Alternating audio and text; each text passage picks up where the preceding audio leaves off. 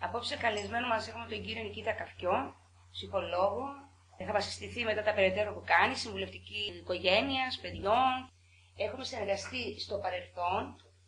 Ξέρουμε τη δουλειά του. Πάντα είναι απλός στο να μας ε, κατευθύνει, να μας βοηθάει και να μας ενημερώνει όσον αφορά τα παιδιά, τις σχέσεις με εμά, με εσάς, με το σπίτι, το σχολείο και γενικά ό,τι έχει σχέση με τη συμπεριφορά και την ψυχολογία του παιδιού. Θα πούμε μερικά πραγματάκια, εγώ δεν θα σας πω τίποτα άλλο για να μην σας μην τρώγω το χρόνο σας.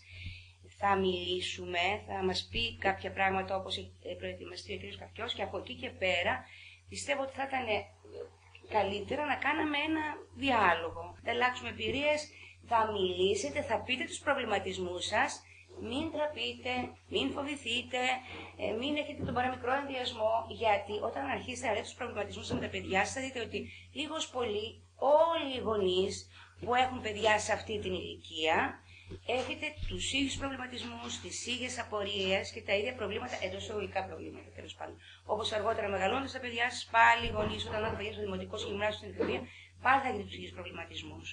Οπότε με το που λέτε τους προβληματισμούς και τις ανησυχίες σας, ανταλλάσσουμε εμπειρίες. Βλέπετε λοιπόν ότι έτσι μπορεί ο ένας να βοηθηθεί από τον άλλο.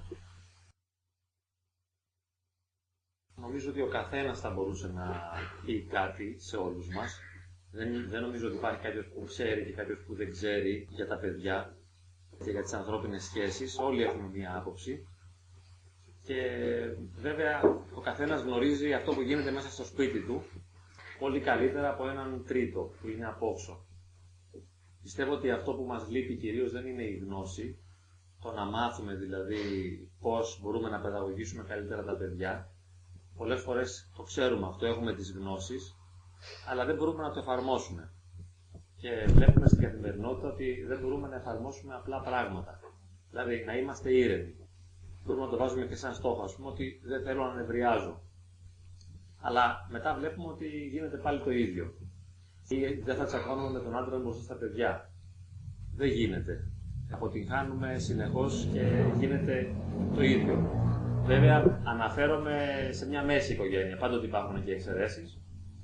Σε μια μέση οικογένεια υπάρχουν πάρα πολλά προβλήματα συνήθως. Και κάθε μέρα μας δίνονται ευκαιρίες, πολλές ευκαιρίες θα έλεγα, για να καταλάβουμε ότι δεν μπορούμε να τα καταφέρουμε κάθε μέρα ε, βλέπουμε ότι αποτυχάνουμε. Δεν ε, συμπεριφερόμαστε εμείς όπως θα θέλαμε να συμπεριφερθούμε, ούτε και οι άλλοι. Τελικά αυτό που γίνεται στο σπίτι μας δεν είναι αυτό που θέλουμε και δεν οδηγούμε και τα παιδιά μας ε, στο δρόμο που θα θέλαμε να τα οδηγήσουμε και μετά νιώθουμε και ενοχές. Ε, νιώθουμε άσχημα που δεν, δεν είμαστε αυτό που θα θέλαμε να είμαστε και που δεν φερόμαστε όπως θα θέλαμε να Γιατί όλοι θέλουμε ένα πολύ ειρηνικό, χαρούμενο σπίτι. Θυμάμαι στη δική μου τη γενιά όταν ήμουν μικρός και διαβάζαμε στα αναγνωστικά του Δημοτικού, εκεί υπήρχε ο παππούς, η γιαγιά και σε φωτογραφίες και όλοι μαζί τρώγανε. Ήταν αυτό που λέγαμε ευλογημένη οικογένεια. Ήταν όλα ήσυχα, ειρηνικά, γαλήνια, όμορφα. Ε, Όμως ε, εμείς στο δικό μας το σπίτι μπορούμε να δούμε πώς δεν είναι έτσι τα πράγματα. Δεν είναι τόσο ήρεμα, όμορφα, δεν υπάρχει αυτή η χαρούμενη επικοινωνία. Και ειδικά βέβαια όταν ε, δεν είμαστε μπροστά σε άλλους. Γιατί όταν έρχονται ξένοι, όλοι προσπαθούμε να παίξουμε ένα καλύτερο ρόλο και να εκφράσουμε ένα καλύτερο εαυτό. Αλλά όταν παραμένουμε μόνοι μας ε, στα παρασκήνια, δηλαδή εμείς με τον άντρα μας, με τη γυναίκα μας και τα παιδιά, εκεί βγαίνουν τα περισσότερα προβλήματα και είμαστε απαράδεκτοι και εγώ προτείνω να το αποδεχθούμε αυτό ήσυχα, ψύχρεμα, νυφάλια. Να μην έχουμε αγωνία, άγχος, ούτε να νιώθουμε μειονεκτικότητα και ενοχές που δεν είμαστε αυτό που θα θέλαμε να είμαστε. Ε, τα αναφέρω αυτά γιατί θέλοντας να μιλήσουμε για το παιδί, ε, μετά οπωσδήποτε μιλάμε για ανθρώπινες σχέσεις, για τον τρόπο που επικοινωνούμε μαζί του. Ε, και τον τρόπο που επικοινωνούμε και με τη σύντροφό μας, με τη σύζυγό μας, με τον σύζυγό μας και μετά και πίσω από τις σχέσεις είναι ο εαυτός μας ο ίδιος. Οπότε θέλοντας να παιδαγωγήσουμε το παιδί πρέπει να έχουμε ένα καλό οικογενειακό κλίμα οπότε να έχουμε όμορφες ε, διαπροσωπικές σχέσεις μεταξύ μας Και για να μπορέσουμε να έχουμε όμορφες σχέσεις και αρμονία και ισορροπία στο σπίτι, πρέπει να νιώθουμε καλά οι ίδιοι. Οπότε, κατά βάθος, θα μπορούσαμε να πούμε ότι μιλώντας για παιδαγωγική, μιλάμε στην ουσία για εσωτερική αρμονία, για συγκρότηση, για αυτοέλεγχο, για δικά μας ψυχολογικά χαρακτηριστικά. Βέβαια, στη, στο κείμενο που σας έδωσα και το έφτιαξα για αυτή την ομιλία, ε, παρασύρθηκα από όλες τις πληροφορίες που υπάρχουν στο διαδίκτυο και προσπάθησα να συγκεντρώσω μπαίνοντας και σε ε, αμερικάνικα sites και σε ελληνικά και σε ιταλικά και να πάρω ό,τι καλύτερο υπήρχε, βάζοντας και δικές μου εμπειρίες και απόψεις. Ε, έχω και εγώ μια πάρα πολύ πλούσια εμπειρία επειδή έχω δύο παιδιά και ζω καθημερινά τις δυσκολίες με τη σύντροφό μου, οπότε τα ξέρω από πρώτο χέρι πόσο δύσκολα είναι τα πράγματα. Ε, και συγκέντρωσα ορισμένες οδηγίες. Δηλαδή, στο χαρτί που θα πάρετε μαζί σας, ε, στις έξι αυτές σελίδες υπάρχουν πάρα πολύ σωστές οδηγίες για το πώς θα μπορούσα να ε, συμπεριφέρομαι με ένα πιο σωστό τρόπο στο παιδί μου, ώστε να το βοηθήσω. Ε, Όπως λέγαμε και στην αρχή με την Ελένη, να, να αναπτύξει τη συναισθηματική του νοημοσύνη. Και θα πούμε και δύο λόγια για αυτό μετά. Ε, αυτό σημαίνει δηλαδή ότι ε, αντί να εστιάζω στη μάθηση κυρίως και να θέλω να είναι ένα έξυπνο παιδί που ξέρει πολλά, θα το βοηθήσω να είναι ένα παιδί αυτόνομο που μπορεί να ελέγχει τις παρορμήσεις του, που μπορεί να γνωρίζει τα συναισθήματά του, που μπορεί να επικοινωνεί σωστά με τους άλλους. Ε, και για να τα πετύχουμε όλα αυτά, δίνουμε τις οδηγίες αυτές και σίγουρα υπάρχουν πολλά βιβλία και στο διαδίκτυο υπάρχουν άπειρες ε, ιστοσελίδες με πάρα πολύ χρήσιμες και καλές οδηγίες. Αυτό που γνωρίζει όμως ένας ψυχολόγος από πρόσωπο χέρι, επειδή τυχαίνει να κάνω συμβουλευτική οικογένεια και να βλέπω γονείς συχνά και μου λένε τι συμβαίνει σπίτι και μερικές φορές το ε, εκδηλώνουμε και στο γραφείο, δηλαδή είναι οι γονείς με τα παιδιά ή οι γονείς μόνοι τους και βλέπω τι γίνεται και ξέρω τη δυσκολία του να εφαρμοστούν οι κανόνες να εφαρμοστούν οι οδηγίες. Και γι' αυτό κατά κάποιο τρόπο λέω το παράπονό μου και τον πόνο μου, που το ξέρετε κι εσείς, ότι δεν μας λείπει η γνώση τόσο όσο η δυνατότητα, η δύναμη, η ισορροπία, η άνεση. Και θα μπορούσαμε επίσης να πούμε ότι αν θέλουμε να παιδαγωγήσουμε το παιδί μας σωστά και να το βοηθήσουμε να γίνει ένας άνθρωπος όριμος, συγκροτημένος, υπεύθυνος, ε, θα έπρεπε να ξεκινήσουμε από τον εαυτό μας.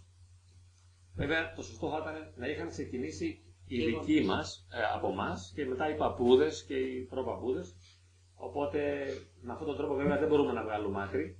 Αλλά δυστυχώς, ε, όταν συνειδητοποιούμε τον εαυτό μας στην εφηβεία και λέμε Εγώ υπάρχω, είμαι ο εαυτός μου, τότε μαζί συνειδητοποιούμε και ορισμένες αδυναμίες που έχουμε.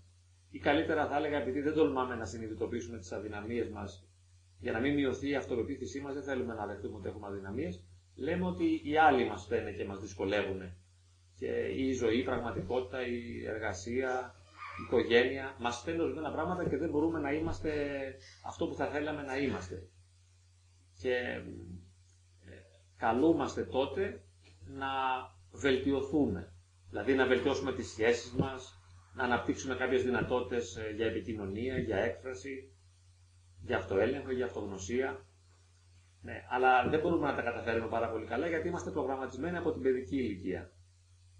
Και πιστέψτε με κάτι που συνειδητοποιώ σιγά σιγά είναι ότι για να γίνουμε, όπως λέμε στην ψυχιατρική γλώσσα, νευρωσικοί, προβληματικοί και δύσκολοι άνθρωποι δηλαδή, σημαίνει ότι για να γίνουμε άνθρωποι που ε, κάνουμε άλλα από αυτά που θέλουμε και δεν μπορούμε να έχουμε τον έλεγχο του εαυτού μας, ε, για, να, για να συμβεί αυτό, ένα ξεχαρβάλωμα υπαρξιακό δηλαδή, όπου αποσυντονίζομαι και αποδιοργανώνομαι και δεν μπορώ να είμαι κάθε στιγμή αυτό που θέλω να είμαι, αλλά με κυβερνάνε παρορμήσεις, θυμός, αγανάκτηση, θλίψη, φόβος, ε, ανεδαφικές προσδοκίες. Ε, για να συμβεί αυτό ε, δεν έγινε από τη μια μέρα στην άλλη, αλλά μια ολόκληρη ζωή ε, ή τουλάχιστον στα πρώτα χρόνια, ιδιαίτερα τα, παιδικά της δικής μας ζωής, στην παιδική μας ηλικία, οι γονείς μας έκαναν ό,τι μπορούσαν για να μας δημιουργήσουν προβλήματα. Όπως και εμείς το κάνουμε. Επειδή το βλέπω και εγώ στο σπίτι μου πώ. Βέβαια, επειδή είμαι και εγώ άνθρωπος, ας πούμε, εγωκεντρικό, δυσκολεύομαι να δω τα δικά μου λάθη, αλλά έχω την πολυτέλεια να παρακολουθώ με άνεση τις αδυναμίες της γυναίκας μου. Βλέπω λοιπόν ότι σπάνια κάνει κάτι σωστό. δηλαδή είναι δύσκολο να, να, να αναγνωρίσω κάτι. Εκείνη μετά αυτό το εκλαμβάνει ότι της επιτίθενε. Και συνέχεια διαμαρτύρεται ότι είμαι πολύ επιθετικός και ότι δεν τη σέβομαι, δεν την αγαπώ, δεν την καταλαβαίνω, γιατί της ασκώ κριτική. Είναι τραγικό να συμβιώνεις με έναν ψυχολόγο. γιατί ακριβώς βλέπει τα λάθη σου. Δεν βλέπει τα λάθη του, δεν αλλάζει τίποτα μέσα του. Ε, η γνώση δεν το μεταμορφώνει τον ίδιο, αλλά ναι, και παρακολουθώ πραγματικά ότι δεν είναι απλώς ότι κάνει λάθη, αλλά επιμένει συστηματικά και μεθοδικά να κάνει το παιδί προβληματικό. Κάθε μέρα τέλειωτες ώρες.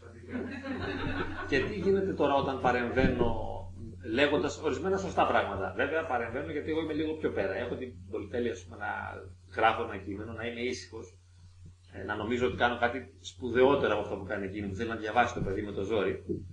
Και εκεί στο διάβασμα συνήθως γίνονται συμπλοκές, ακούω τα κλάματα, παρεμβαίνει από μακριά λέγοντας πως είναι καλό το παιδί, είναι έξυπνο.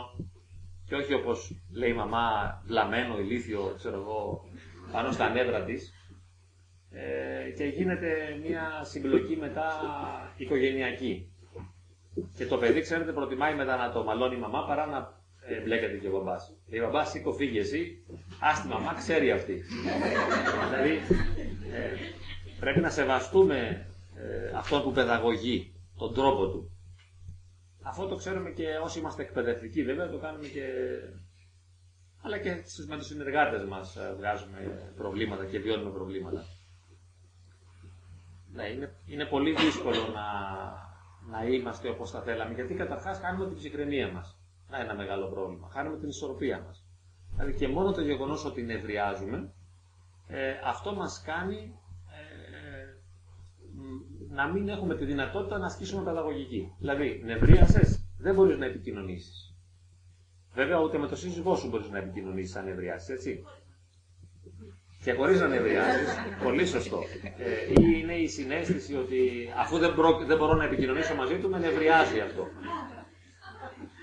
Γιατί ξέρετε, ενώ στα πρώτα ραντεβού είμαστε έτοιμοι να συγχωρήσουμε πολλές αδυναμίες του άλλου, και τον βλέπουμε και είμαστε πάρα πολύ καλοί εμείς και συγχωρούμε απόλυτα και τον άλλον στα λάθη που κάνει και τον λέμε δεν πειράζει, μα δεν υπάρχει πρόβλημα. Αργότερα στο γάμο, επειδή έχει συσσωρευτεί μέσα μας η οδύνη από τα ασφάλματα του άλλου, δηλαδή έχουμε τραυματιστεί κατ' επανάληψη από τις αρνητικές συμπεριφορές του συζύγου. Μας έχει βασανίσει ε, επανειλημμένα και έτσι δεν έχουμε ανοχές και αντοχές και διαμαρτυρόμαστε με το παραμικρό. Μερικές φορές μόνο που τον βλέπουμε, μόλις εμφανίζεται, ε, είναι κόκκινο πανί η παρουσία του. Ναι, είναι, είναι τόσο δύσκολα τα πράγματα. Και μετά, βέβαια, και το να διαβάσεις ένα περίσεις, αν έχετε παιδιά στο παιδικό σταθμό δεν τα διαβάζετε, αλλά πάλι αυτά είναι πολύ άτακτα. Δηλαδή πρέπει να τους δείξεις τα πιο στοιχειώδη πράγματα. Γιατί για τα παιδιά ο κόσμος είναι μυστήριο και όλα είναι δυνατά. Δηλαδή μπορεί να σπάσει τον καθρέφτη πετώντας κάτι και αυτό είναι απόλυτα φυσιολογικό. Για το παιδί. Για το παιδί, ναι. Μπορεί να πετύχει το παράθυρο, μπορεί να κάνει οτιδήποτε.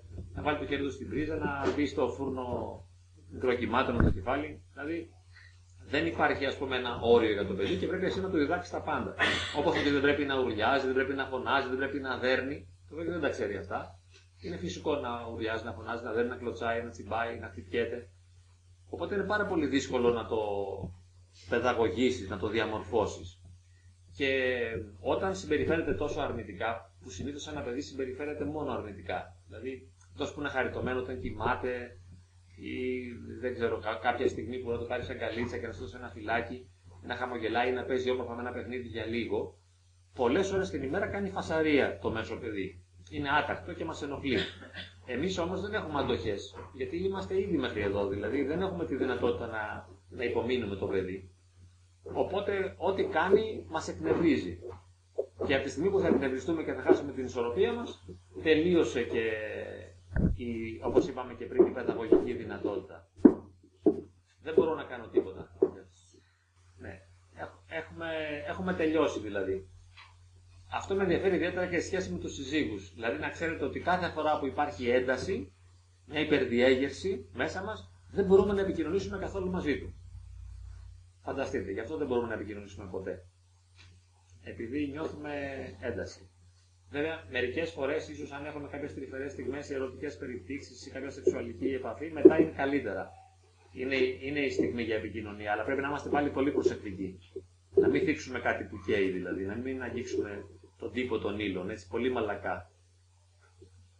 Ε, νομίζω ότι αν έβρισκε κανείς τον τρόπο να διατηρεί την ψυχραιμία του, την ηρεμία του και την ισορροπία του, και αν μπορούσε να είναι χαρούμενος, ευτυχισμένος, θα παιδαγωγούσε πάρα πολύ καλά το παιδί.